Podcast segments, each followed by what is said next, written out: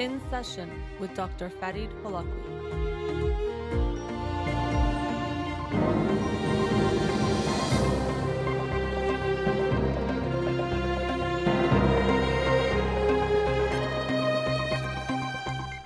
Good afternoon and welcome to In Session with Dr. Fadi Tolakwi.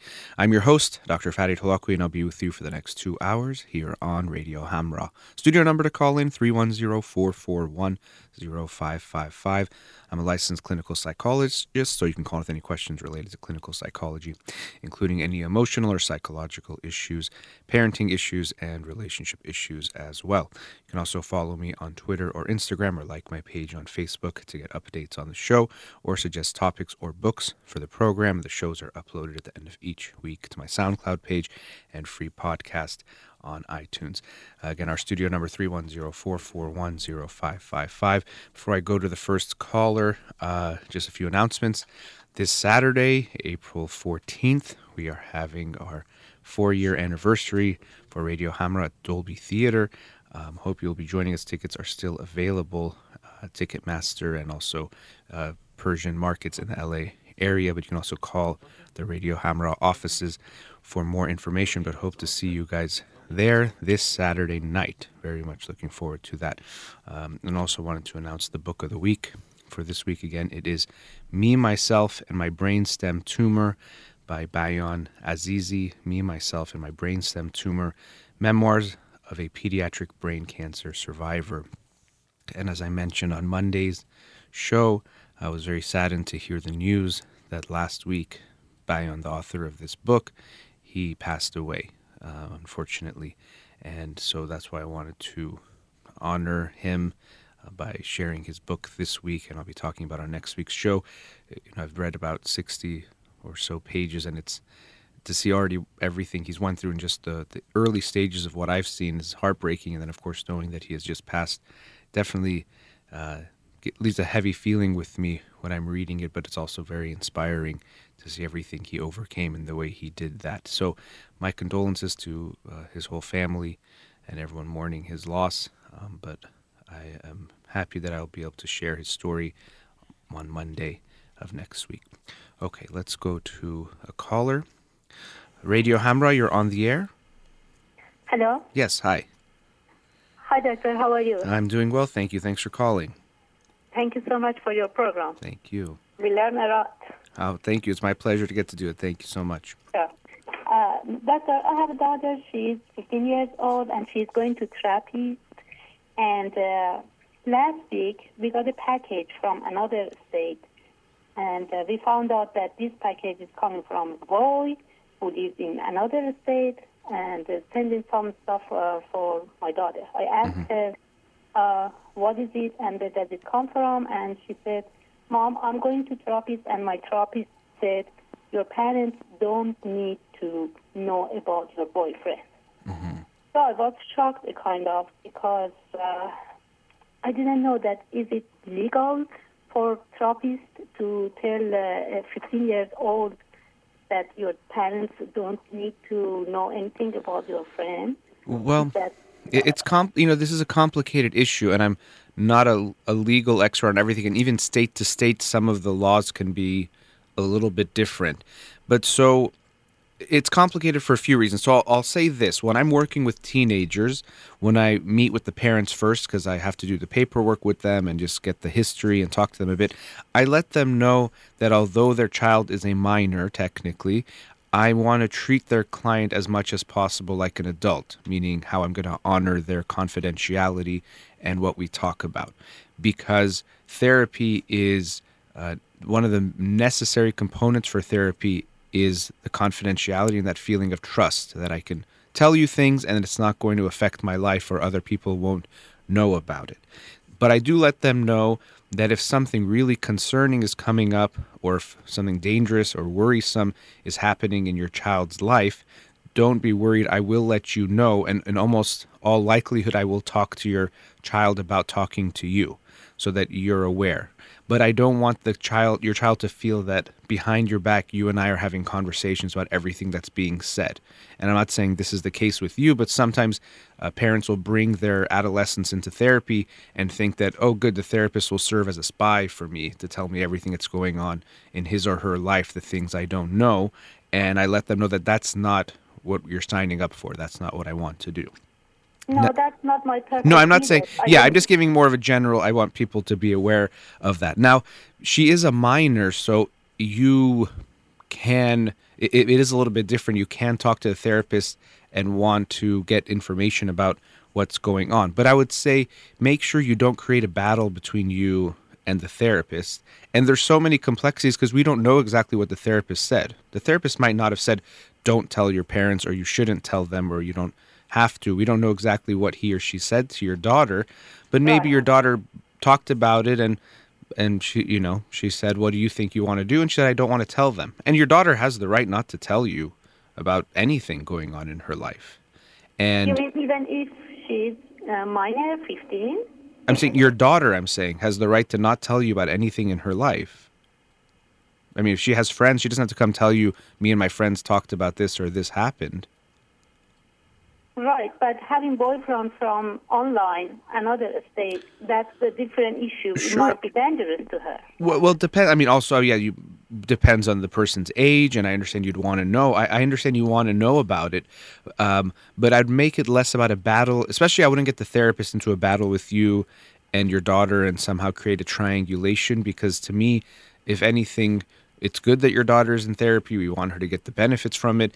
And then if you interfere in that way, you might take away something from her and not even achieve any goal. That, that's really important.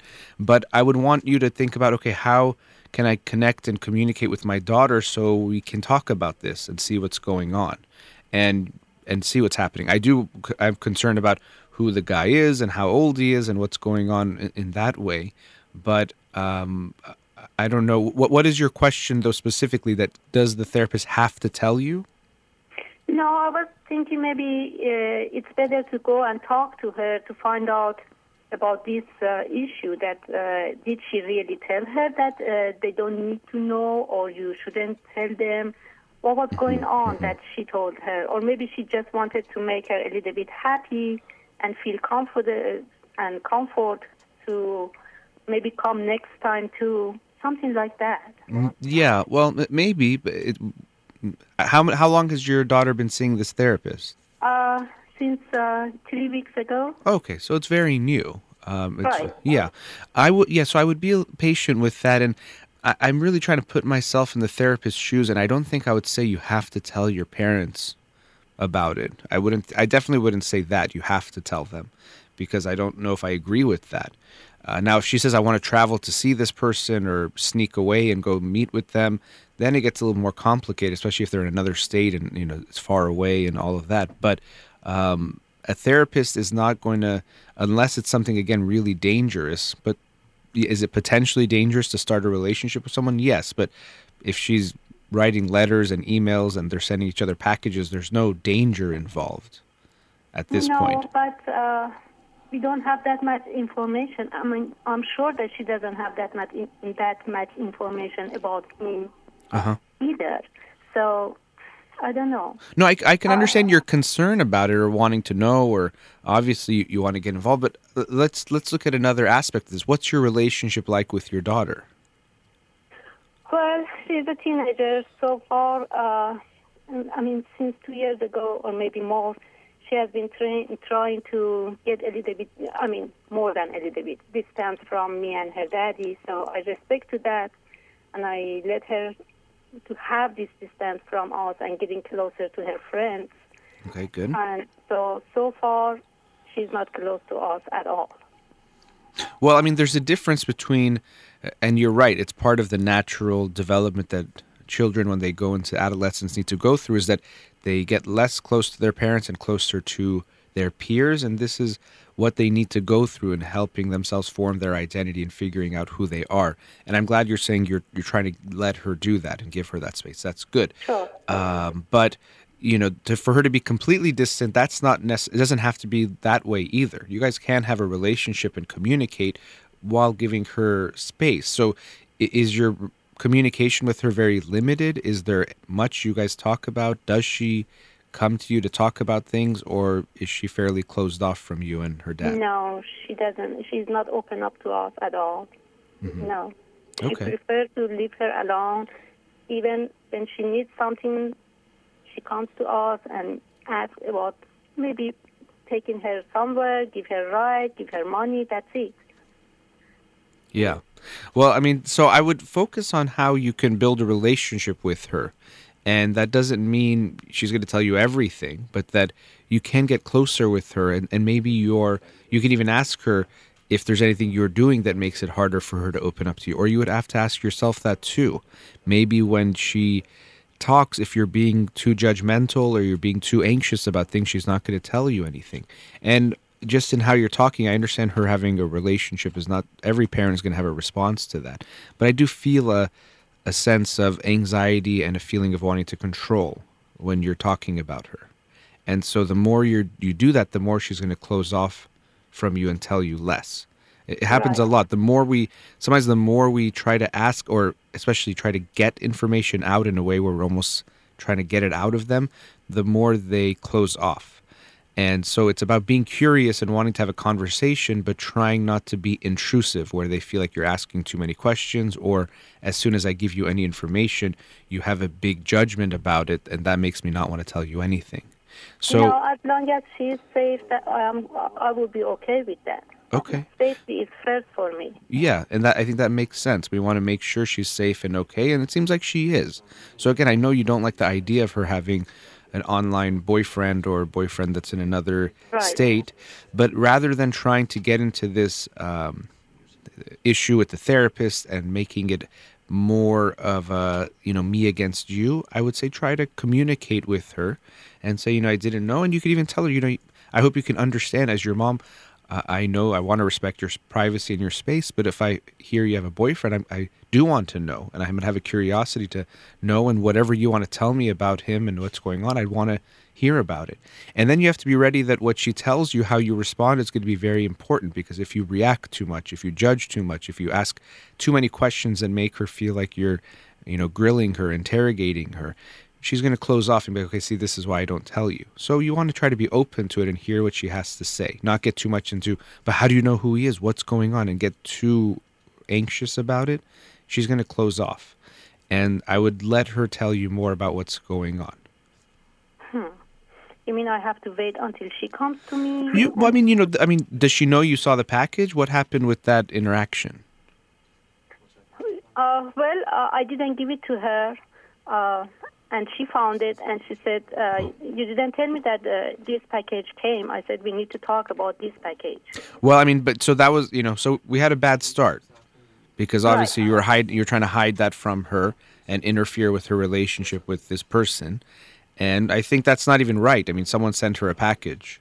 And I think she not had the right. hide it. I kept it so uh, I was looking for an opportunity to sit down and talk to her about the package. I understand, but I mean, how long? How long was that?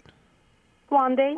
Okay, but it's okay. So it's not so long, but still, I think uh, I think it would have been better if you, uh, uh, you know, because she doesn't know. Maybe she thinks you just never wanted to give it to her, and we don't know. And that's that's going to be obviously starting on the wrong foot, where she thinks you're trying to hide things from her. So you have to realize she doesn't like how you responded there. Someone sent me a package, and you were hiding it from me. So we have to look at her perspective. Of course, she's not going to like that, right? Um, someone sent you a, a, gift, and someone said, "I put it away." And, and she doesn't have that logic to ask herself, who is that person who is sending this package to me? I mean, she doesn't think like we that. don't know if she knows or doesn't. We don't know how much she knows. Maybe they've been talking for a long time. I'm not saying she knows. It's and I wouldn't get into the logic, even the way you're, even how you're saying it to me. If you have this conversation with her, it's over. She's probably going to completely shut off from you and just hide more from you. Where's your? If you say, don't you have the logic to know someone shouldn't send you a gift? We don't even know what happened. Maybe they've been talking for a long time. Maybe he sent her something very sweet and nice. It's you know we don't know how to judge it. It's something horrible is happening. Um, but if you if you approach it that way, where's your logic? uh, just be ready that she's going to shut down even more. And that's what I mean. There's a that's a very judgmental question. Okay, how about if I go to counselor and talk to her and inform her about this online friend? Maybe she can do something about it. But even in your what you're saying, she can do something about it. Like there's some tragedy like that has to to be. her to make sure that she is safe. That's it, and remind her that safety in any relationship, safety is first. Well, of course, and but I would hope that you can talk to your daughter about this over time, but not in a way of again a lecture or trying to judge her for what she's doing, but communicate with her. If they're talking, she knows that I'm going to lecture, and she's tired of my words. Yeah, well, that's something I, you know, I, I, it's a big thing I tell parents. I was talking about on a Monday night's show that you want to have a dialogue, not a monologue. You know, a monologue is one mm-hmm. person talking. Dialogue is going back and forth. So Right. if you start talking to her about this issue and she doesn't say anything, end the conversation. And really, it's not even a conversation; it is a lecture. It has to be a back and forth. If she's not willing to have the back and forth, give it its space. Don't think I have to uh, make her understand about safety or make her understand about how the internet is this scary place or whatever you think you have to convince her of. I wouldn't get into that mode of lecturing her. And that's I'm glad you were able to acknowledge that because that's important. You said she's tired of me lecturing her. And that's one of the reasons she's not talking with you so much. If you Yeah. lecture her, she doesn't. She doesn't want. That's not a convert. How can she tell you about her day if you want to lecture her? And that's what some parents do. They say, "Tell me about your day," and they say, "Okay, let me tell you." And I got into an argument with this friend, and then the parent for two hours talks about friends and arguments and making new friends, and then the kid's like, "Okay, like I wanted to tell you about my day, but I said one thing and I got a one-hour response. I'm not going to tell you anymore." So make sure she's talking more than you. If you're talking more than her, that's not the kind of conversation we're going for. But I wouldn't rush to something like I have to go to the therapist tomorrow and to have the therapist do this or have to go find out how I can get involved. Don't get I I wouldn't get too worried about this. I understand it's concerning that you don't know about the relationship. But again, there's not some you know, she's not taking some large amount of drugs where you're worried her life is in danger. Okay, it's a mm-hmm. relationship that you don't know about and you're not sure what's going on. But as long as you know where she is and you're not worried about her running away or doing something like that, we're, we're okay. We don't have to get too um, worked up about it. So I would take your time and focus on the relationship with her and think more bigger picture than just how do we solve this issue. And especially because it sounds like for you, solve means ending this relationship with this boy, which I- I don't know if that's necessarily the right thing to even do, or I wouldn't say she has to do that. So I, Right. so you want to make if if you have an agenda, that's another reason you and her are not going to be able to communicate about this. If she knows that all you want is for this to end, she's not going to talk to you about it because anything she says to you, she knows where you're trying to push the conversation and this, the decision that she makes. So um, I would be more focused on your relationship with her than the specifics of how to fix this. And even fix is something we don't know what it is in this situation. Well, uh, in my experience, uh, I have seen that she responds to writing more than talking. How about if I write a letter to her? You- You could. The problem is if you write a letter again, it, it could have that same feeling of a lecture because you write so many things that she might check out. So it, it, it's possible. Um, when you say she responds better to, to writing, how have you experienced that with her? In what ways? Uh, she used to like a journal, and uh, she's good at uh, writing down her feeling and her thought. So Well, that's Mm-hmm. her anytime that she, has, em- she gets emotional Yeah. and uh, get stressed, she writes it down. Sure, but you're talking about her writing, not necessarily her wanting to see your writing. Right. So we don't know if she wants that or not, you know. So uh, uh, we don't know if she wants to, to have that. So it, it you have to be patient with this, I would say. You know, if you try to solve it, if you think you're going to solve it instantly, it's not going to happen. And it's also No. bigger picture. It's not just about this boy and this issue. It's more of a, a bigger picture that you want to focus on your relationship with her. Right. So your suggestion is just uh, be patient with her and. Uh, Well, be patient and work on focus on yeah, f- work on. And even if you do want to talk to her therapist in any way, I would say i- if again, I would want to respect her therapy. So maybe it's even you guys see a different therapist, but you want to improve your relationship with her, not you want the therapist to talk to her about something or figure out something or give you some information. If you want to, you need to focus on your relationship with your daughter more than anything else, more than any specifics. So if you want to talk to a therapist, it would be, do you think her and it would be a good idea. But also, uh, like I said, I'd respect her space. So maybe you can find another therapist and tell your daughter, I want us to have a better relationship.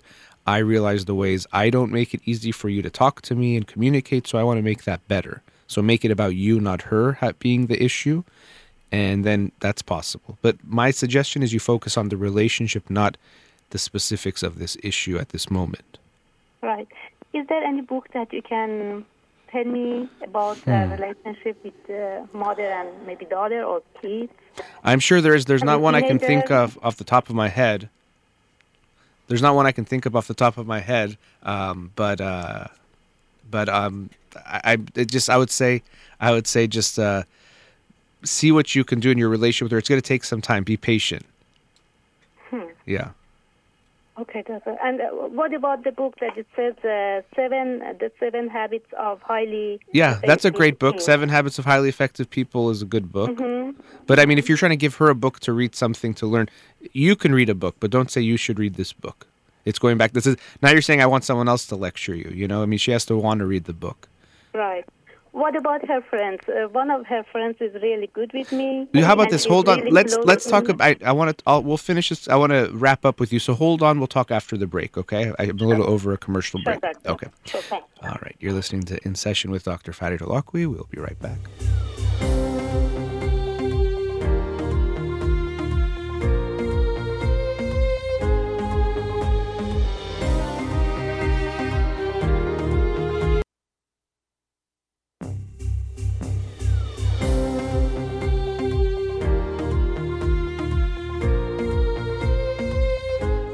Welcome back. Before the break, we were with the caller. Let's go back to her now. Mm. Caller, you still there?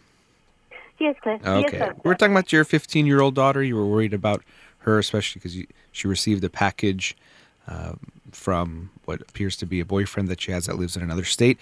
But before the break, you had, I think we were asking about her friends. Yes, doctor. But before I go to that uh, issue, I forgot to ask you. She has a boyfriend at the school too. Is that okay if she has two boyfriends at the same time? Should I uh, warn her or should I tell her something about that? I mean that. Well, I mean, so I mean, it's a, it's a complicated question. Is it? Do I think it's a good idea to have two boyfriends at the same time? No. But um, is it your decision to make for her? Also, no. So, uh, you know, yes, I think it would be good for you to have conversations with her about these things. But to think I have to I think she understands that having two boyfriends is not good in a moral sense and she's trying to you know whatever she's figuring out she's figuring out but it's not for you to make that decision for her. I have an no, i have a question want to make a decision. yeah i just want to tell I, her that this is not the right thing to do. Well sure but i mean if, if uh, so you think she doesn't know that it's bad to have two boyfriends? I guess she doesn't no, I, I wouldn't agree with that. People do things they don't necessarily they know are not right, but they're still doing them. Everyone who has an affair is not like, oh yeah, affairs are bad. Like someone needs to remind them. They already knew. Yeah. So to me, it's, it's kind of uh, cheating on uh, it might be. Else. I'm not. I'm not. Again, I'm not condoning or agreeing with the behavior of having two boyfriends, but I'm saying for you to think it's your place to have her stop or that you have to inform her of something is what I'm talking about. So it goes back. No, I just want to make her to think about it that uh, and get to this result that this is the right thing by herself. Right, but you're saying I want to do something so she gets there by herself. You have to. You can let her get there by herself. If she wants to have a conversation with you, she can, but you have to focus on having better conversations with her, better relationship with her. And then you guys can talk about these issues. But to think, okay, because, for example, if I told you it's wrong, now you can go talk to her and say, this is wrong I mean, she already knew it was wrong. So you you want to your focus again is on your relationship with her, not that I have to tell her the right thing to do or that she shouldn't do this or she has to do this. No, how about if I just tell her that how do you feel if your boyfriend had another but I, but again, you're you're getting too much in a to me it's too starting off in a judgmental place. If you tell me you and her don't talk, you need to first focus on creating a relationship where you can have conversations with her. And then, yeah, that could be a good conversation to have. What do you think? What do you feel? What's going on? If she ever wants to have that with you, you can let her know if you can tell her those things. I'm just saying to think that's going to make the decision for her is probably no, not going to work. I don't want to make a decision. But but I mean, it's not. It's also just going to push her away from you if she feels like hmm. she's being judged But by it. anyway, somebody has to tell her. That's Sure. No, I I'm not saying- maybe I have to tell the therapist to guide her in this way. But again, to but see, her. but you know, I was talking. I said I felt some feelings of controlling, and I'm feeling it again. Now you're even saying I have to guide the therapist on how to do her job. The the therapist is. no, therapist guide my daughter. I know, but I want to go tell the therapist or the therapist guides. You're trying to Maybe control. therapist doesn't know anything about Maybe not, and that's that's gonna, and then they'll have to, you know, th- it, but it's not up to you to go disclose things to your daughter's therapist about your daughter that she doesn't want to tell the therapist yet. Again, so you're interfering with the process of therapy to come in and tell her something like that. Now, if the You mean therapist, this information doesn't help the therapist to better uh, to know my daughter better? it might, but it also might interfere with your daughter's relationship with the therapist. So I shouldn't tell her anything, right? I think I would be I would not again like I wouldn't want you to play the role of informant to your daughter's therapist or to use your daughter's therapist as informant to you. Either way I don't I don't think that's good. Now if your daughter thinks it's good, I want us to communicate and I want you to come in and talk to the therapist. That's a different story, but your daughter should have the awareness and even some say in what's happening, not just you go and try to change the situation. So no, but the therapist told me after three sessions she's gonna talk to me. So should I Okay. mention her anything about those? You can't. I mean, I would be. You know, you can. Yeah, I mean, see what the therapist wants to talk to about with you. You know, maybe she wants to know some of your concerns, what's going on. Tell me about what's happening, and then you can you can tell her. That's different. So yeah, and I think that's a good idea. And most therapists will do that if they're working with kids or teenagers. Every so often, meet with the parents also, just Right, to, to talk about things, see how things are going, get updates from the parents. Sometimes give the parents some feedback on what they can do to either make the relationship better or do things to help the kids. So th- I'm glad the therapist is doing that. So I would let the therapist also see what if she has something she wants to get from you, but you can share those things with her. But be very aware of not trying to tell the therapist in any way this is how what you should focus on with my daughter or um, you know work on this with her or work on that with her. You have to let the therapist do her job, which is to be your daughter's therapist, and she wants to meet with you, and you're just to meet with her as the mother of her client to talk with what's going on, and then let the therapist figure it out. But I would not try to get too involved in that. Hmm. How about some issues that she might hide from the therapist? Is not telling her the truth. That's that's those? possible. I mean, you can talk to the therapist and see um, what what the therapist wants to say, but I wouldn't want you to feel too much that I have to be the in, an informant. You can say, "Here are some things I'm concerned about," and that's it. And your daughter's only seen her three times. Your daughter uh, shouldn't tell her everything yet. It's too. There's not even enough time to say everything. So your daughter has to get comfortable. That's why I don't want your daughter to feel like, you know, maybe sh- she's concerned about the therapist liking her, or she wants to get comfortable with the therapist, so she hasn't felt comfortable saying something yet. And she might not like if sh you're going and telling her these things. So, also, I was talking about being patient with you and your daughter. You want to be patient with the therapy. Three sessions is you you haven't even started yet. You know, that's just scratching the surface. And especially with teenagers, it's so important to have a feeling of trust and connection with their therapist, and we want to give her that time. So don't try to get too involved. If she wants to meet with you, great, and then you talk to her, but don't think, oh, I have to make sure I say all these things because it's going to fix the therapy or help the therapy. You're going to do your part and let her know, and maybe even the therapist wants to tell you some things, but don't feel that pressure that you have to give her all this imp- information, and that's going to help the therapy so much, or it's needed for the therapy. Sure. Okay, doctor. Okay, so Okay. remember, focus on the relationship. That's the most important thing. Yes, doctor. And uh, I was uh, asking you that uh, a friend of her is very close to me, and we have a good relationship. Should I ask her to read this book uh, together? No, I, I would. I mean, if you want, I mean, that book is not. You know, it's a good book. I don't know if it's necessarily a great book even for them to read it. This, I, I, I would like it for anyone to read that book. It's a good book, The Seven Habits of Highly Effective People, and I think there's one he has for teens. But again, I feel like you're trying to get too involved. Okay, I'm going to get the friend now involved. You're trying to find different ways. You have to focus on you connecting with your daughter, not some indirect way not I'm going to get through the friend and the friend's going to get to her and then that's going to somehow get back to me or I'm going to get to the friend what I want to get to my daughter then my daughter's going to change based on that. You your direct relationship with her is the one you need to focus on and that'll take time to work on but you can and I would focus there rather than anything else. Okay, can you please tell me at least three ways that I can get closer to her and work on relationship? Okay, well, one is you have to, like I said, if you have conversations with her, make their, make sure they're conversations. If you're talking more than her, stop. That's not a conversation. That's a lecture, and we don't want to do that. The second very important thing is when she does tell you things, to not respond in a judgmental way. So if she says, "Oh yeah, you know, I don't know, I'm talking to this guy," say, "Isn't it so wrong to have two boyfriends at the same time?" That's gonna have a reaction. So try to understand what's going on first. So you want to understand before you want to tell her something. So again, even when you're listening to her, it's more about understanding than I have to fix something or give her the the judgment that that something is going on or something's happening. And I don't Right. know. Uh, So overall, and I know you asked for three things, but it's really those shifts are going to be important. That you try to see things from her perspective, not your own, and that your job as a mom isn't to fix your daughter's problems, to teach her something really significant, to change her life or the way she views the world. You're supposed to just have a relationship with her where she can count on you, she can talk to you, she can trust you, she feels like you won't judge her, and focus again on that part than anything else. And when it comes to her therapy, I would be involved as much as a therapist wants you involved, but not more than that. Okay. Okay, doctor. Okay, it was nice talking to you. Good luck. Thank you so much. I appreciate it. Sure, take care. Bye bye. Wonderful. All right, you're listening to In Session with Dr. Fadi Dalakwi. We'll be right back.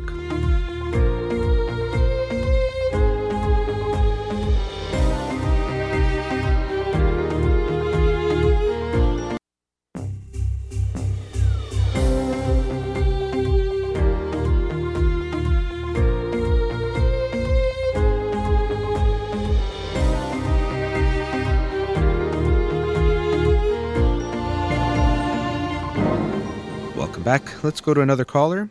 Radio Hamrah, you're on the air. Hello, doctor. Thank you so much for taking my call. Sure, thanks for thank calling. You for everything you do. Thank you. My really pleasure. appreciate it. Thank you. Thank you. Um, I'm having a hard time dealing with my son's uh, divorce, Okay. and in a way, I feel like he thinks I may have had parts in this. Hmm. Um, so I don't know how to deal with it. Okay. Well, let's. And also, the divorce has opened some old wounds for, I guess, all of us. Um, so I think I need to go over that as well. Sure, sure. Uh, and obviously, I can tell it's not easy for you to, to talk about it. Um, but it might be good for me. Yeah. That's okay. Uh, you know, we'll have to take we'll take our time with it. But I want to get an idea of what's going on. So tell me a little bit about the generals. Like, how old is your son? He uh, he's 37. He actually called and talked to you about six weeks ago. Okay.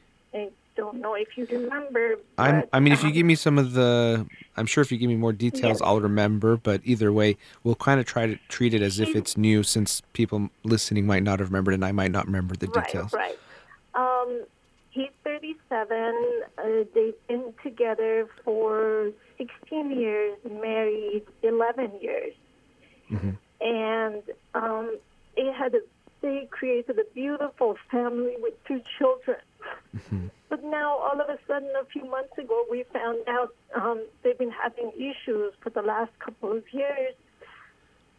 And at that time, he was just telling us we're having problems. And then all of a sudden, um, a couple months later, he comes in, he says, We're getting a divorce.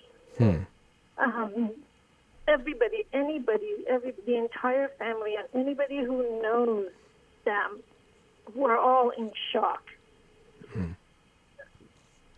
Well, you know, the, So- the shock part, I mean, I, I understand that m- made it harder for you guys to hear, but, you know, we never really know what a relationship is like within the doors of the home and even deeper than that within each individual, what they're going through. So I, I hear so many stories of people saying, oh, we were the, everyone thought we were like the perfect couple or the perfect family. Exactly. You hear a lot of that, and people say, well, then why did they get divorced? But we never know what's going on inside a relationship and within each person and you know that what they're experiencing but anyway so it was a shock to you and the family um okay and and so what makes you're, you're saying he in some ways blames you for it I I have have a feeling he does when he when he told me that they were having issues. Um, the the main thing that stuck to my mind, and the only thing that he kind of said was that one of her issues was was that why doesn't he stand up to his family? Why doesn't he stand up to me, you know, his mom? And he was stuck in between, and he wished he had, you know, taken her side and never took her side, and was, was trying to be respectful to us. Whereas I've never, I mean, I could be wrong, but I've always supported her. I've always loved her, and I've never gotten involved in anything they do. Um, the only thing that I can think of is that, for example, when they come over, you know, I tell my grandson, for example, um, I don't want you to be on the phone. He's seven, you know, playing on the whatever, the iPad or anything. I mm-hmm. tell them I don't want to be on that. We're going to have family time. You know, put that away. And they get offended because I told them that even though they have been telling him grandma's house, grandma's rules, but mm-hmm. when I tell him something like that, they get upset. So I try not to. Sometimes I can't control. I mean, basic things like this. Okay. It's not like I'm, I'm telling him, don't ever do it. It's just, you know, you're at my house. I would love to spend time with you. Things like that. Okay. My guess is there's got to be more going on than just that.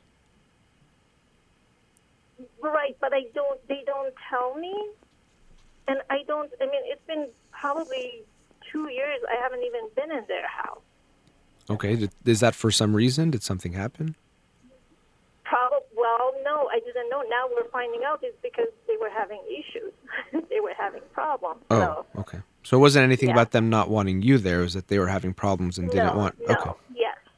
Okay. No, it's not that they didn't want us there. It's just we thought they were busy. Oh, they're busy. They have two kids. They're busy. They're busy. They're busy. And then now we're finding Mm-hmm. Okay. out these things. Yeah. Well, I mean, I think you you, you you probably will need to talk to your son more to understand what he means because it seems like you're unsure of what he's talking about as far as him taking your side or you somehow being against his wife. Uh, and, Right. and I mean, it seems like at least you understand that, yeah, it makes sense that he would take his side and should, or her side and should, um, but you're not sure when that even came up or when that happened. Okay. So, right? And that's exactly when he told me. That's exactly what I told him. I said, no, you always take your wife's side. You family is family. Your mom will always be there for you, no matter what. But you always take your fam- your wife's side, your kid's side. Mm-hmm. You tell me what's wrong, and that's that's when he started crying, and he said, "Yeah, I should have done it." Hmm. But he had no examples of. I mean, he never mentioned. He never told me anything about, you know, what have I done to have caused this. Well, we might need to talk some more. You know, you'll need to talk some more with him. It's possible that uh, maybe you weren't even aware that he was doing things that he thought would make you or make your you and the family happy that she didn't like that you might not be aware of. So it might not have been direct conflict, but there could have been indirect ways that you were, for example, wanting something and he would have to feel stuck between him and his wife, but there was never an explicit conflict that you were aware of, and he was trying to manage it on his own. Uh, so my guess is there's more going on than what you know of, and just yeah, his kids coming over or their kids coming over. I can get that it's nice to let the parents parent, but you can say this is grandma's rules. I'd like for us to have. That doesn't seem to me like the cause of a divorce or the cause of her thinking and even your the way you described it she was on board with that she didn't think no the kids should be on their phone and you said they shouldn't it seems like you're Right. saying it was pretty pretty okay. So there must be more going on um, and i wouldn't take on the responsibility for your son's divorce just yet. It seems like there's a lot going on. But you've said other issues have come up or it's brought up other issues. Um, so we are divorced. Our, his me and parent his yeah parents, uh-huh. We are divorced, hmm we've been divorced um, for 20 something years, 24 or 5 years, maybe 6 years. Mhm. Um, I well, I have another question for you, but um, our divorce was I actually left. I just it got to a point where I just got up and left, and then when when I left, we were living in another state. Um, when I left, he took the kids and moved back to our home state. So when I came back, like two months later, when I came back, I went overseas. When I came back, um, he wouldn't let me talk to the kids. He would, he would, he would let me talk to him for as long as he wanted to, but wouldn't let me talk to the kids. He says, either come back, you know, home, or I've talked to psychologists and stuff, and they've told me if the kids don't see their mom, then you shouldn't let them talk to the kids. So this So, is uh, this is your you're talking about your ex-husband. my ex-husband. Yes, Okay. yes. Okay. And so Uh, so how long were you away from the home? the first time it was only three, two, three months. It was just during the summertime. But then when I came back, he wouldn't let me talk to the kids, and I wasn't willing to go home, to go back home. So we were far apart for about four years. But during the four years, I did go back and visit the kids. Mhm. Um, at that time, they were obviously much younger. I think my son was seven or eight years old, seven years old. My youngest was only two, three. Yeah. Um, so, Well, so- eventually, we got it. Like a year later, two years later, he ended up filing for a divorce, and we got a divorce. Eventually, I came back, and he was he was an amazing father. Took care of the kids, no issues. I came back, and you know, we had um, joint custody, so the kids were with both of us and everything, and everything seemed to be okay. But now that my son is going through the divorce, I'm hearing from my daughters that, you know, there are a lot of other issues behind that. Well, I mean, you know what you're describing this, you know, you being away that much, that's that, that's a big issue. That's going to definitely create issues of you know, abandonment for your kids and a lot of hurt and damage. That's that's a trauma that they were dealing with with you being gone and we can maybe get more into the details of what was going on and why that happened, but that was pretty you know, so even at the end you kind of I, felt that you were saying that it wasn't so bad. But this was really bad and had a huge huge effect and continues. So you might be right that some of what he's going through now, or when he's so upset with you, it's these this past hurt and anger he has towards you that now is coming up. Yeah. So there there is definitely a lot going on, and and there's a lot for you and him to work out, and even for yourself. I think I I feel uh, the the tears you're crying, there's sadness, but they're mixed with guilt also, and um that that's you know something that has to be to be worked on and you and him have to have a lot of conversations and do a lot of work you know we're at a commercial break but i definitely want to continue with you so just hang on the line and we'll talk some more okay Thank you. sure Thanks. All right you're listening to in session with dr Fadi Delacqui. we'll be right back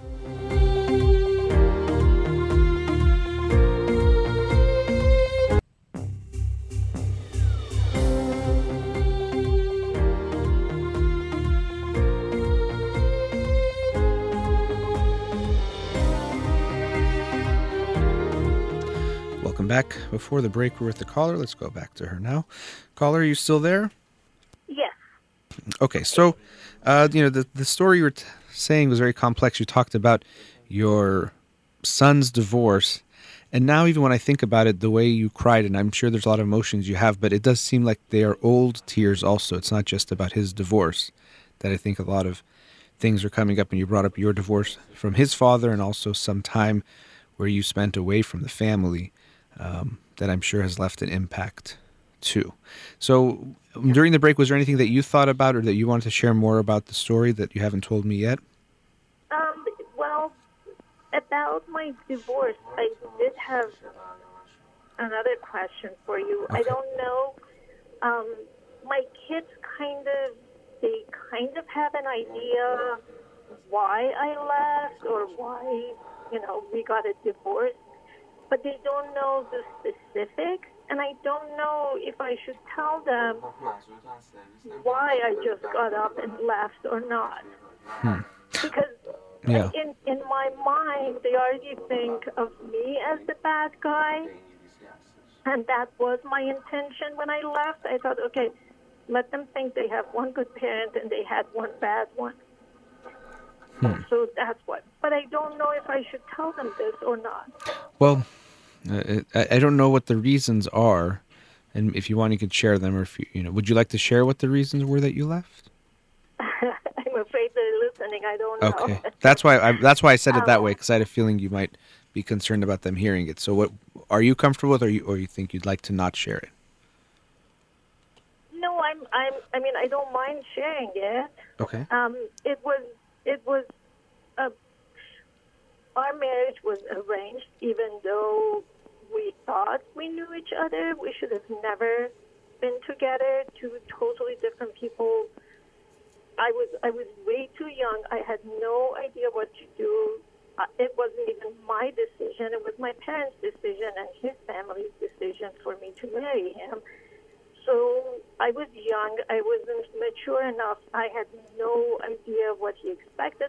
I just I was just lost the entire time that we were married. I had no clue what his expect- expectations was from me. I didn't know. And so we had a lot of issues, a lot of problems. He had um, temper issues. And finally, it got to a point where my baby's first words were Baba Nazat. And that was it. I mean, when I heard that, I thought, that's it. I'm not going to stay in this. So he was he was physically abusive. Yes. Okay. So you know it was a difficult situation, and and uh, did you uh, did you feel that he was willing to work? I, I'm assuming you didn't think he was willing to work on the marriage. He, the entire time, even today, this, this has been so many years, even today, he still said he loves me. Well, I mean, I You well, in a way, I can maybe believe that, but people sometimes don't know. They think that is love, that love includes that, or that's how you are in a relationship. You know, I think you leaving. I I don't want to say it was the right or wrong thing. It's so complicated, but I do want you to realize the impact it has on your kids is that you abandoned them. That's how they see it. And so, as much as you know, you said I did it so they think at least they have one good parent. Uh, well, then if you want to accept that, then you have to accept that they think of you as the bad parent. But I don't know if that's that's really the right thing to do. I would rather you have a you know you could talk to them now that they're older but i wouldn't i would i would more i would start the conversation as an apology for leaving them which maybe you've already done but even still i would open the conversation that way that it's more about you apologizing for what happened. Because if you start with the why it kind of seems like you're just making a justification. But if you want them to know Right. i'm really sorry. I know this hurt you guys and i can't imagine what you guys had to go through and focus on that and i, and I want to give you guys more understanding of what happened because you were too young then and but now you're old enough for me to tell you and then explain to them the situation. Um, that that would i think that would be a good idea because they're old enough now to know and it could help be a process of repairing the wounds that are there and i'm sure with your you said daughters I so i don't know how many kids you have but um, Three. yeah. So, uh, especially with your son that you brought up, so you you would be a big part there, and I think your son, he probably has issues related. He could even have issues related to women because of what happened, because of you leaving. Um, maybe I can't remember if he was the one that was a very. I was telling him he was a very nice guy. Was he? Was it that Yeah. call? Yeah. Yes. Um, Um, happy wife, happy life. Yes, exactly. Yes, I remember that. Yes. And actually, it was you know to be honest, because of him, it was a book I wanted to bring up at the No More Mr. Nice Guy. I think the next week or the week after, I made it the book of the week because it was I thought it Oh. related to him, and it was We something. that.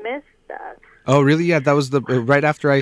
I think I even mentioned that it was because of our call. I can't remember, but anyway. Um, oh, wow. But nonetheless, uh, you know, this idea. Oh, just so you know, I'm sorry. No. He, the thing that bothers me, and you know, this is what it is. He he totally missed your point and missed the point of the book and everything, and he's still blaming himself.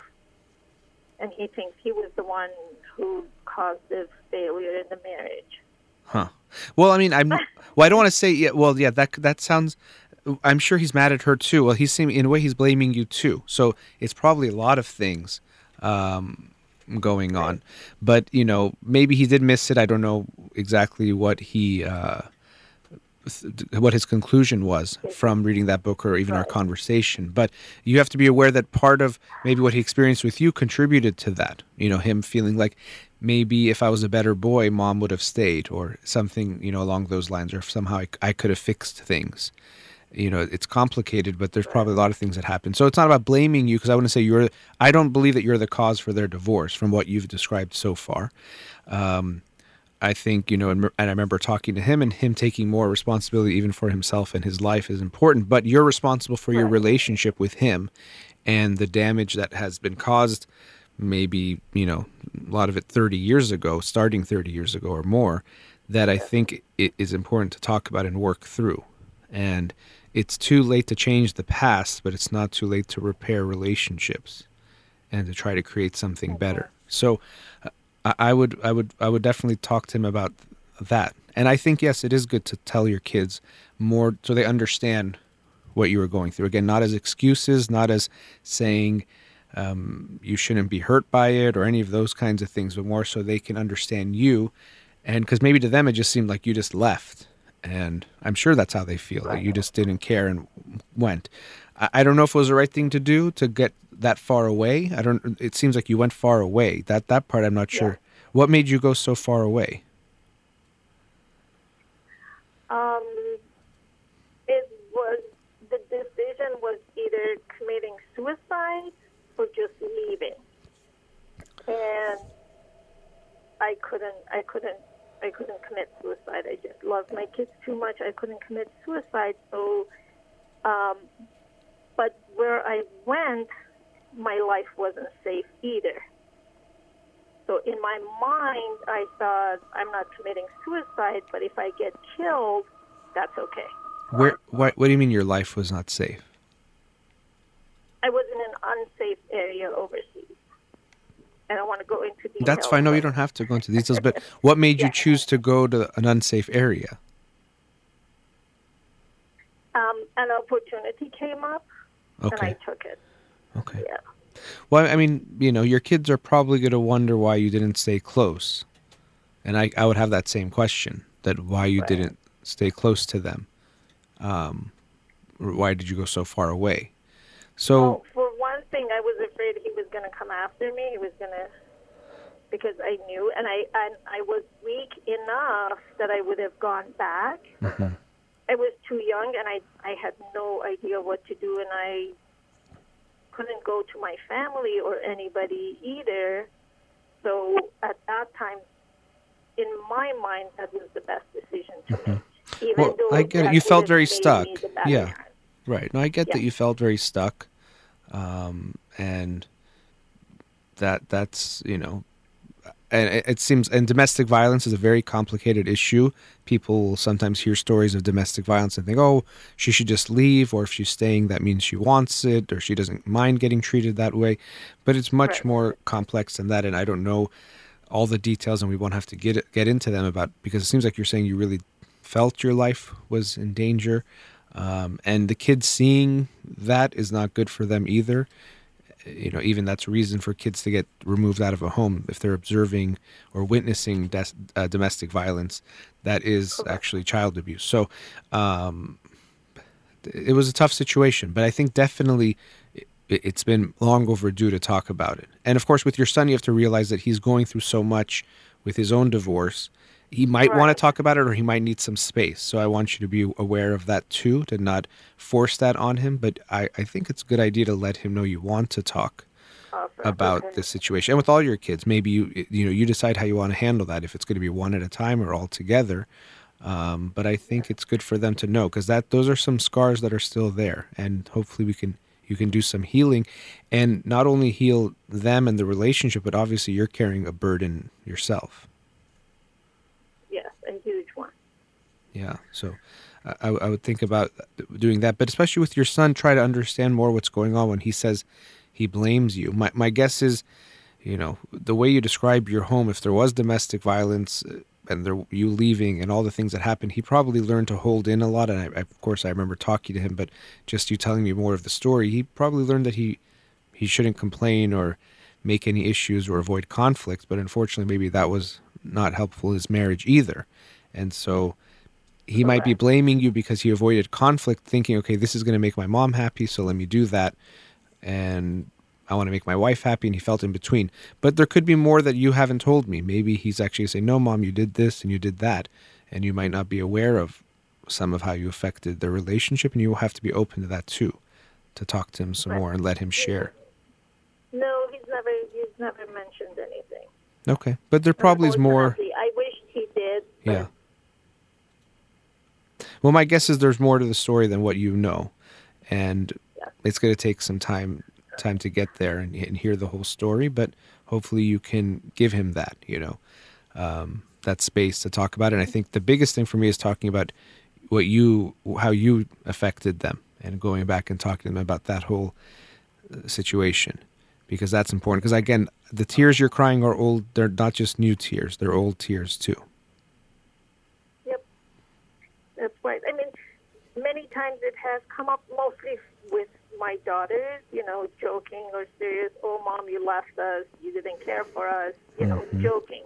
But hold, I mean, but as you know, there's there's truth to joke. Yes. And yes, absolutely. And I totally right. And there's it. truth to jokes, and also uh, jokes are a lot of times a good way to bring up a topic that's uncomfortable to bring about or express a feeling that we don't feel comfortable bringing up. So they feel that at some level. They that's a a joke that's reflecting a very deep wound, and so.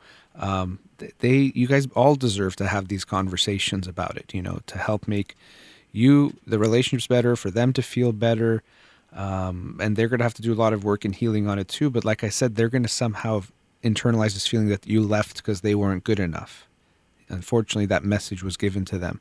And I know you felt stuck, but we have to be aware of the, the consequences of what happened and can't change the past. But now it's time to work on the relationships to try to repair those wounds and improve those relationships. Okay, it all makes Thank you. I really appreciate it. Well, I do have another question. How um, how do we help my son to get through this? Well, that you know, I mean, do we do anything? Well, you mean you're always going to be there for him. You're always going to obviously be there for him and give him love and support and care that I'm sure you're yes. doing.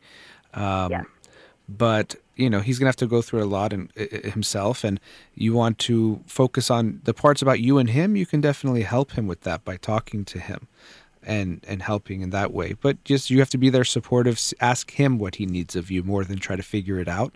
I would definitely say that. We want to see what the person wants from us rather than try to figure it out for them um, he has a lot of anger towards you, it seems like, or at least he feels upset with you that he thinks in some way you're responsible or helped cause this divorce. So be ready for that, that he might be reactionary towards you or have a lot of anger. So you have to be ready for that too. But you just, it's, you know, it's asking what he needs support. Sometimes he might just need you to hear him out. You don't have to give him, don't, actually, in one thing to keep in mind is not think you have to do too much. Sometimes we think we have to give the the great advice or he's sad we have to make him feel better he, he has to be sad for a while. You know he's going through a divorce after 11 year marriage. he's going to be down. And so if we try to fix his feelings we're going to be hurting him more than helping him get through this. So i would be aware of that possibility that you might feel that pressure especially since you have some guilt about one, the divorce that he's given you, and but two, even from the past, you might feel even more of a pressure that I need to fix his feelings. And you definitely want to make sure you don't go there. So you want to be there, support him, and all of that. But your job isn't to fix his feelings or make him feel good.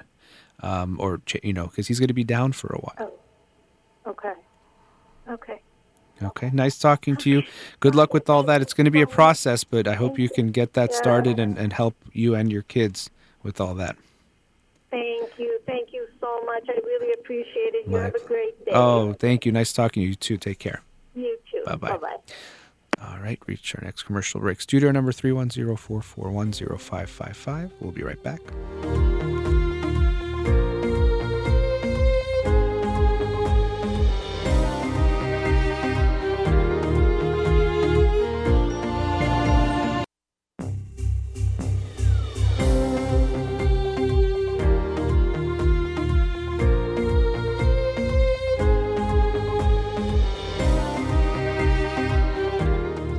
Back. Studio number 310-441-0555.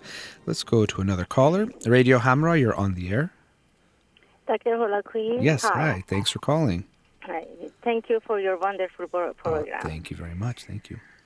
I I have a 16 years old son, and he's very athletic. He looks very strong. He's he's a very good boy, but he has a phobia of a spider and the lizard. And two nights ago, we had the patio door open, and one of the lizards came inside of the home, and he was screaming. And that's so embarrassing for a 16 years old. And I am worried for his future. Are are you embarrassed or he's embarrassed? he's embarrassed too. Okay. Both of us. Okay. And the reason the, the I, I think he knows that's what he tells me. That's what comes from. When he was eight years old and he was in a summer camp, they had an experiment, and all of a sudden, without noticing them, they put a spider in the in his hand. Oh, And like since a- uh-huh. then, he has that phobia, and he, even the little little spider in his room, he's not going to go to the room. Okay. Um, so one, you know, something already in the way you talk about it, there's a way that you, um, like I said, even the way you said embarrassing and the way you mention how little the things are and how he shouldn't. He's, he looks strong, even you said, almost in a way implying that he looks strong, but he's weak.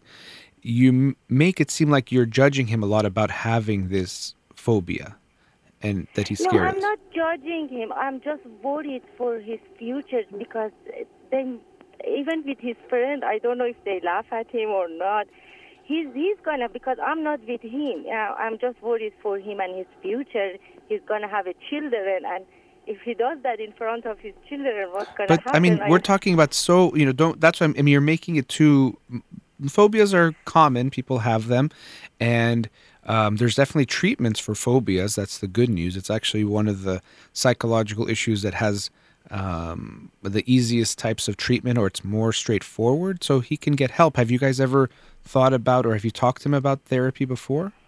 And and no, I haven't actually. uh, Since the two nights ago this happened, I was try- thinking about finding a like survival camp and stuff like that, and I, I don't know if that helps.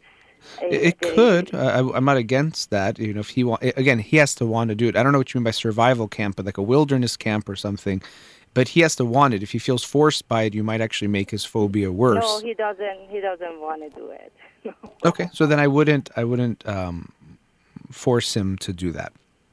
But Okay. the good thing about, pho- like I was saying, a phobia can be dealt with, and by definition, a phobia is irrational, meaning that he knows the lizard can't hurt him. He knows a tiny spider. You can tell him, oh, you know, it can't hurt you, but that's not the thing. It's the phobia is that it's a fear response that's greater than what would be expected, and the person themselves knows. Like you can tell him, you know, those spiders, it can't even do anything. Even if it tried to bite you, nothing would happen. He understands, but he has that fear. And so the reason I say that is so you don't try to convince him that he shouldn't be afraid. A phobia is deeper than that. It's deeper than if you explain to him, he's going to understand and it'll change his mm-hmm. mind. Okay? So we want to get, get get away from that type of an approach. But you know, a few times I've already heard you laugh about it or in a way in it feels that's why I bet my judgmental that you um, or even you use the word embarrassing but he's afraid of this. And so I want you to approach it more in a way of understanding that although yes nothing can happen but imagine what your son goes through. For him it feels like life or death like he's that afraid when it happens. And it's a reaction. He's not trying to do it. It's not in his conscious control. It's a reaction and so you have to be careful not to give him that feeling that he should be, you were saying himself, he's going to be embarrassed or it's embarrassing. He's going to be embarrassed in front of his kids. You keep bringing that word of embarrassment up, but you have to be aware that you're not making him feel more embarrassed about this and making him feel bad about it. Laughs about it. When we talk about it, he laughs about it. He's not. He's not even unhappy about this fear. I doubt I doubt that's true, but I think the way you make it seem like it's funny and silly, he thinks he has to join with you. I don't think he likes that feeling of being terrified and he probably doesn't tell you some of the times he's scared but nothing happens. Like he's maybe in his room and he thinks there's a spider but there isn't and he freaks out or he's worried about there being spiders so he doesn't fall asleep. But I think the way I hear you talking about it, I would imagine it's not easy for him to talk to you about it without feeling like you might laugh. So maybe he thinks he has to laugh about it because you think it's funny, but not because he thinks it's funny. I don't think he thinks it's funny at all. Probably. How is his dad uh, involved at all about this? Do you, does he talk to him about this? Yeah, his dad even told him, "I, I am willing to come with you to the any if there is a survival camp." And said, and he said, "You have to put a gun behind my head to take me to the Okay, so then let's camp." not let's not do that. Let let's focus on. But what I would say is, you know, survival camp can be helpful, but why not go directly to therapy that's focused on the phobia? You know, the survival camp might give that solution that we're looking for, but why not try to help him in a way that we know can help him? And so what's going to have to happen is when you talk to him about this, you're going to have to make him more comfortable to talk about the pain he's dealing with with this that he doesn't feel good or it's so scary when you know this happens. It's not a good feeling. You know you said a gun to his head. You have to imagine that almost when he sees that lizard it feels like a gun is to his head. It's that strong of a response. And that's not funny. That's really serious and sad and scary. It's a really bad feeling that he is experiencing. And so I want mm. you to try to recognize that first yourself and then realize that when you talk to him, you want to talk to him with that mindset. So we don't want to talk about it as a joke or that it's silly or stupid or funny or embarrassing or anything else. We want to make it a, a serious conversation at some point, and in that conversation, make him realize that you know that this is painful, and let him tell you about how painful it is and how Okay. difficult it is for him to deal with this, and then hopefully through that conversation he gets to a point where he says he does want to get help with it. And the help would have to be in the form of therapy. And you also want to make sure this is when you get to that point that you find a therapist who focuses on and is uh, an expert in dealing with phobias. Because you want someone who has that experience and is going to help him through that process. That's very very important. So um, i would make sure you take it seriously and you make sure he doesn't feel like it's funny and i really don't think he he thinks it is i think he's he's he's very scared of it Okay. And do, you think if he doesn't get help about this, is is it going to be a problem for him in future? Well, I mean, the problem, you know, it is he can people. Lots of people have phobias and live a very normal life. You know, it's it's maybe they, they might not like it. It's up to them if they want to change it, and depends on how severe the phobia is and how often the thing they're phobic of is going to come up in their life. So if you're uh, have a fear of elevators and you work on the 80th floor of a high rise, maybe every day you're going to have to deal with this phobia, or you're going to have to take 80 flights of stairs or, or something like that. But if he has a fear of lizards and he moves to somewhere where there's no lizards, he might not really have to worry too much about it, or it might not affect his life too much. Spiders, yeah, in most homes, you're going to come across spiders sometimes and that that happens. But the important thing is if he wants he has to want to make the change or he has to feel that it's hurting him enough. But i feel that the way you guys talk about it doesn't let him express how much it does hurt him or bother him.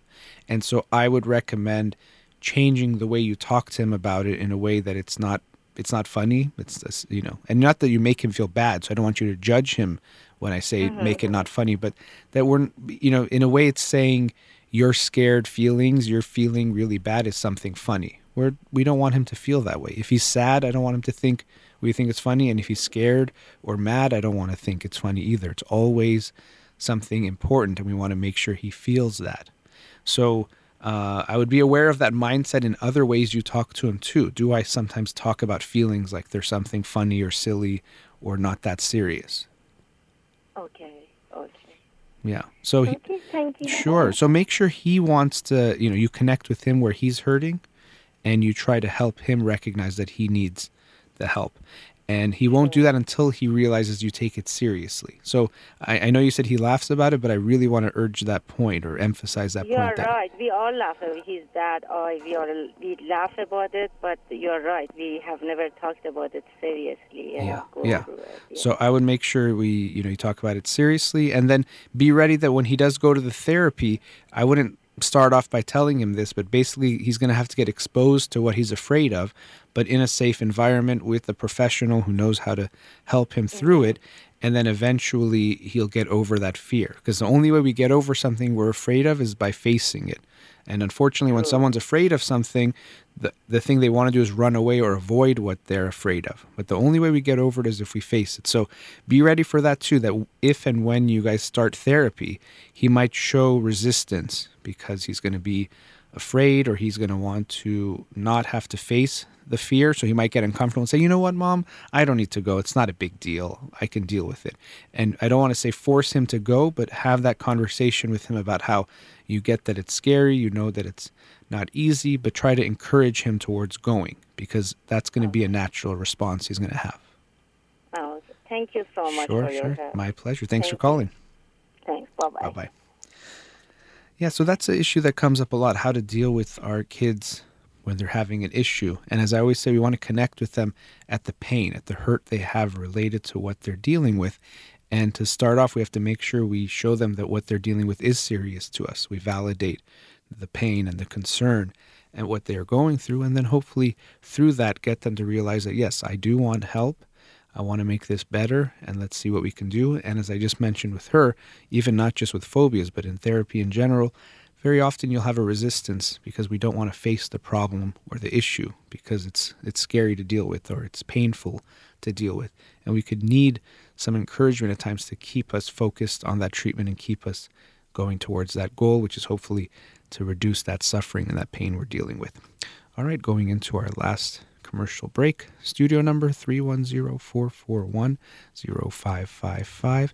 You're listening to In Session with Dr. Fadi Holakouee. We'll be right back.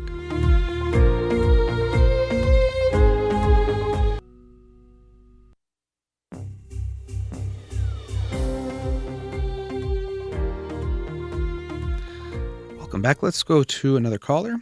Radio Hamrah, you're on the air. Hello? Hello. Yes, hi, you're on the air. Okay. Um, I don't know why the voice is echoing. Let me uh, let me turn off my radio. Yes. please. Oh, yeah, please turn off the radio. Yeah. Hold on one moment, please.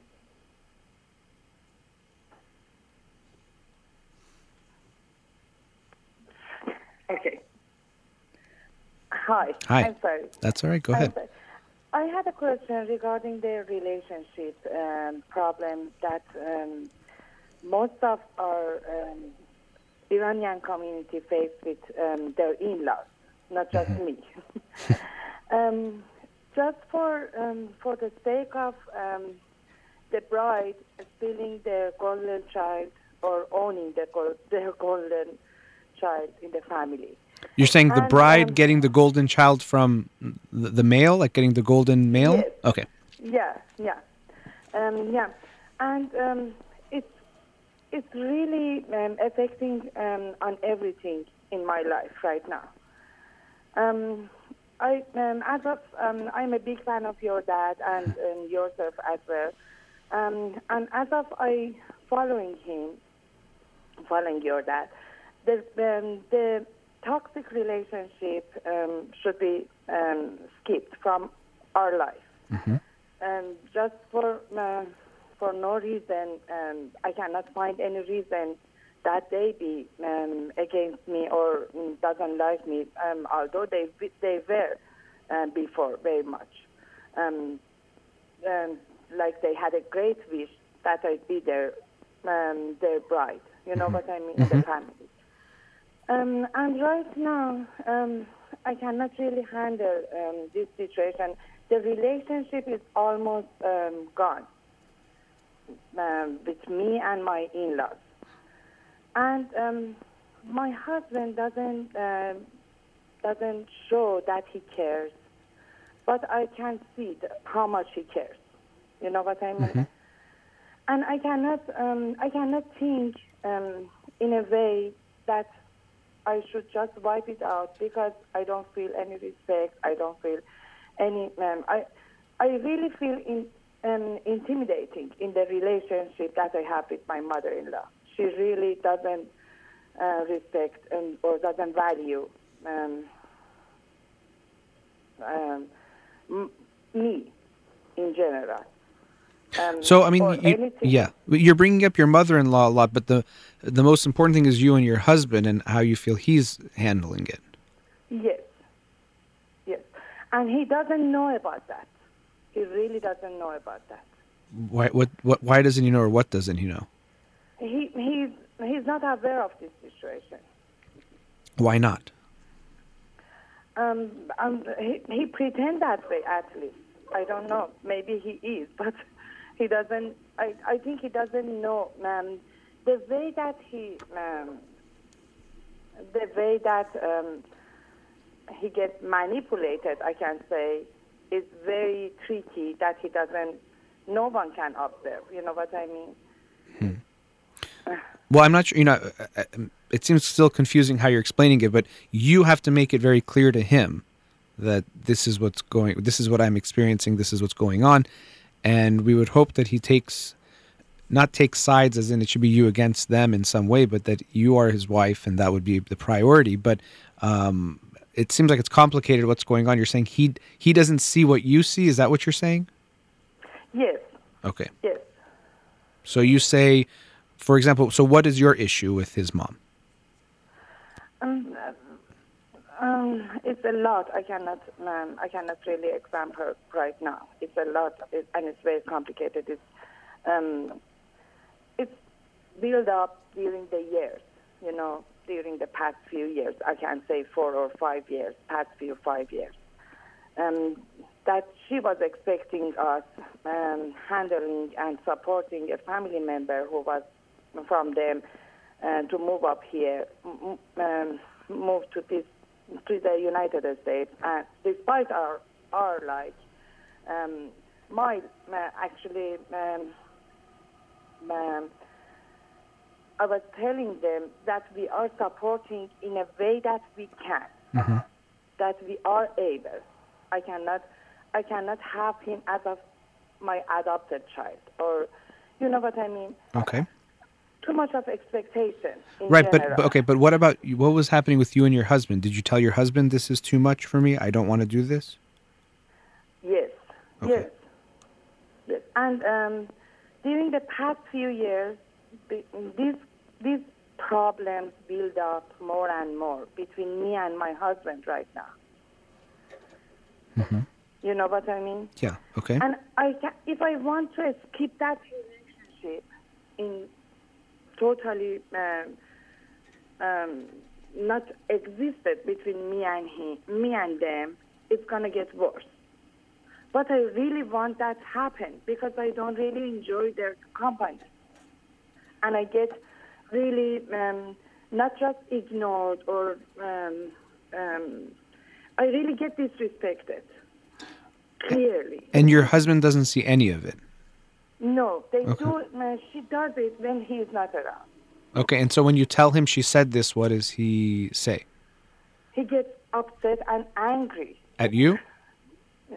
at whatever. I see the anger.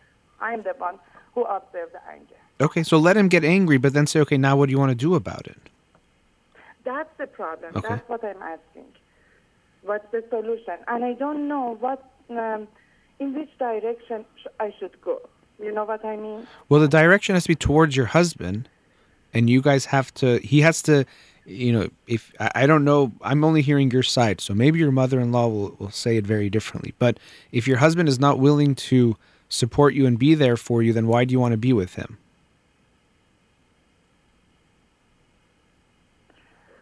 That's my question exactly. I, um, you know, mm, we build up this life together for 30 years, and I don't want to ruin that easily. How long have you guys been married? A- a- about t- 30 years, Thirty years. yeah. Okay. And we have kids, uh, young and adult kids, and it's not easy to just. Um, Yeah.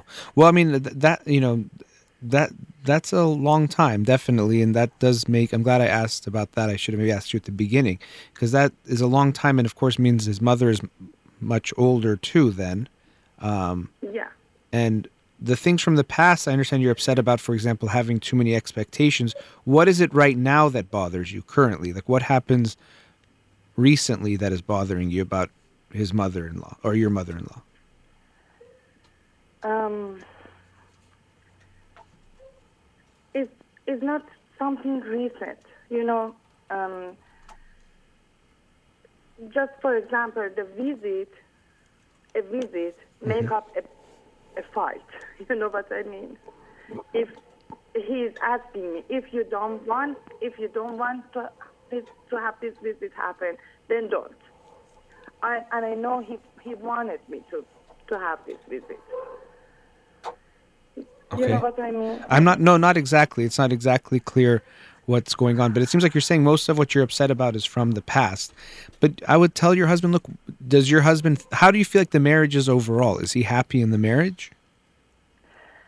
Um, I am not. Is he happy? Um, I don't know. Well, you you, you should ask him. And let him know I'm not happy. Can we please work on this? This is I'm not feeling okay.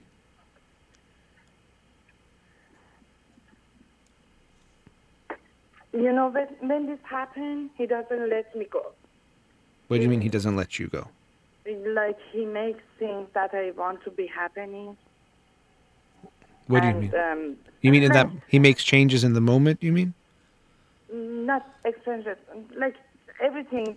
Um, I I was asking for that. It happens when I when he thinks I'm done and I'm ready to leave. So like what does he do? Yeah, but what does he do if he if he's making changes? like, What um, um, like um,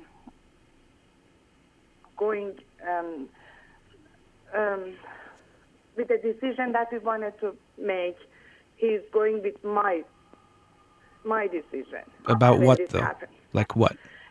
About like um, whatever. I don't know. I don't know. Whatever. Um, Okay, but you're trade then don't trade those things for something more important. So if you say yeah. Okay, then don't trade those things. So if you say, for me, it's important for me, your relationship with, you know, me and your mom, then he says, okay, when we go on vacation, you pick where we go. Who cares? Don't say, I don't care where we're going to, whatever else. Say this. Just stay on that. So don't let him bring other things into the, the, the situation.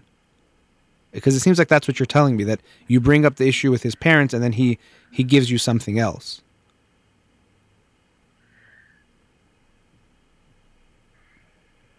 Is that is that what you're saying? I'm I'm just trying to make sure I understand the situation. Yeah, he tries. Yeah, yeah, he tries to make me happy. Yeah. Okay, but I mean, tell, but don't. I mean, but but those things aren't going to make you happy if you're upset about how he's treating you or how you feel in the relationship. Other things are not going to make you happy. And you still haven't told me what he does. I'm still not sure what he does in the moment that makes you happy. Like, what does he do? Like for example, um, I was I wanted to change my car for a while. Like Okay, so that's what I'm years. saying. Okay, but who cares? That's that's what I'm saying. You're trading. You, you know, that's the problem. Who cares about the car? Yes. Don't let that be. He says. He says, "I'm going to buy you the most expensive." I don't care about that. This come back. Always, you're letting him get away from it too. You're avoiding it too. Say no. This. This is the thing. Um, doctor, um, even for the um, for the priorities in the relationship, he goes with what I want Okay. when to make me happy. You know what I mean? I guess. I mean, it's still a little bit vague, but as I said, if you bring up an issue and he brings up something else, don't don't. you- You're letting yourself. Tra- you're trading it yourself, so you have to accept that. I say this is the problem. He gives me something else I want. I take it as a trade, and I just shut up about it for a while. But you have to not. So like, um, if he do, if he thinks I don't want to visit them, he said, "Okay, don't visit them." Okay, but that's But not the the issue. anger- The issue is deeper than that. Yes, the anger comes from another thing. You know what I mean? Yeah, that, that's what I'm saying is that you're you're telling me I bring up something and he gives me something else, even if it's related, but it doesn't address the issue, and so the issue is still there.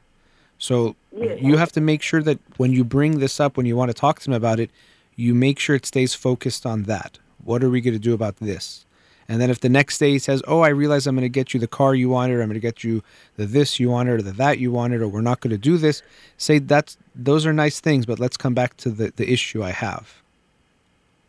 You know, it's kind of like what I'm hearing is like the kid wants to go play, and you say, "Oh, look, we brought you ice cream," and then you go eat the ice cream. But you can't let yourself get distracted by something else. If you're upset about something, that's the thing you need to to stay with and focus on. Yes, um, the problem is we think we both had a lot of um, counseling sessions uh, to solve the problem and have it solved together Okay. with the family. Okay. actually, okay? But again, everything comes up um, like the anger stayed at him. You know what I mean? Your anger towards him. No, his anger towards me. Okay. Well, then you guys have to work on that. I do have to to wrap up the show, but I, I would say then you you know go to therapy, you and him, and, and focus on things, but keep going. Therapy is an ongoing thing, so don't think we went a few times. You guys should go every week for a while if you want to work on these things. Okay. Does that make sense? So keep going to therapy, but Yes. and eh, like I said, when he when you bring up something and his solution is about something else, don't accept those things because then you're trading away what matters to you for something less valuable, and that's going to hurt you in the long run. But good luck. I'm I'm glad you called because yes, a lot of people are dealing with these types of issues, and I wish we had more time. Maybe you can call another time and we can talk some more. Okay. So just get. I, I do have to stop. Uh, the, this- I know I have to stop the show. I'm over, already over the time. Okay. okay. Yes, sorry Okay, about okay. that. Okay. Okay. Thank you. Thank, Thank you for calling. All right, you've been listening to In Session with Dr. Fadi Holakouee. We thank you to the callers and the listeners and to Raman here in the studio. Hope you have a wonderful day.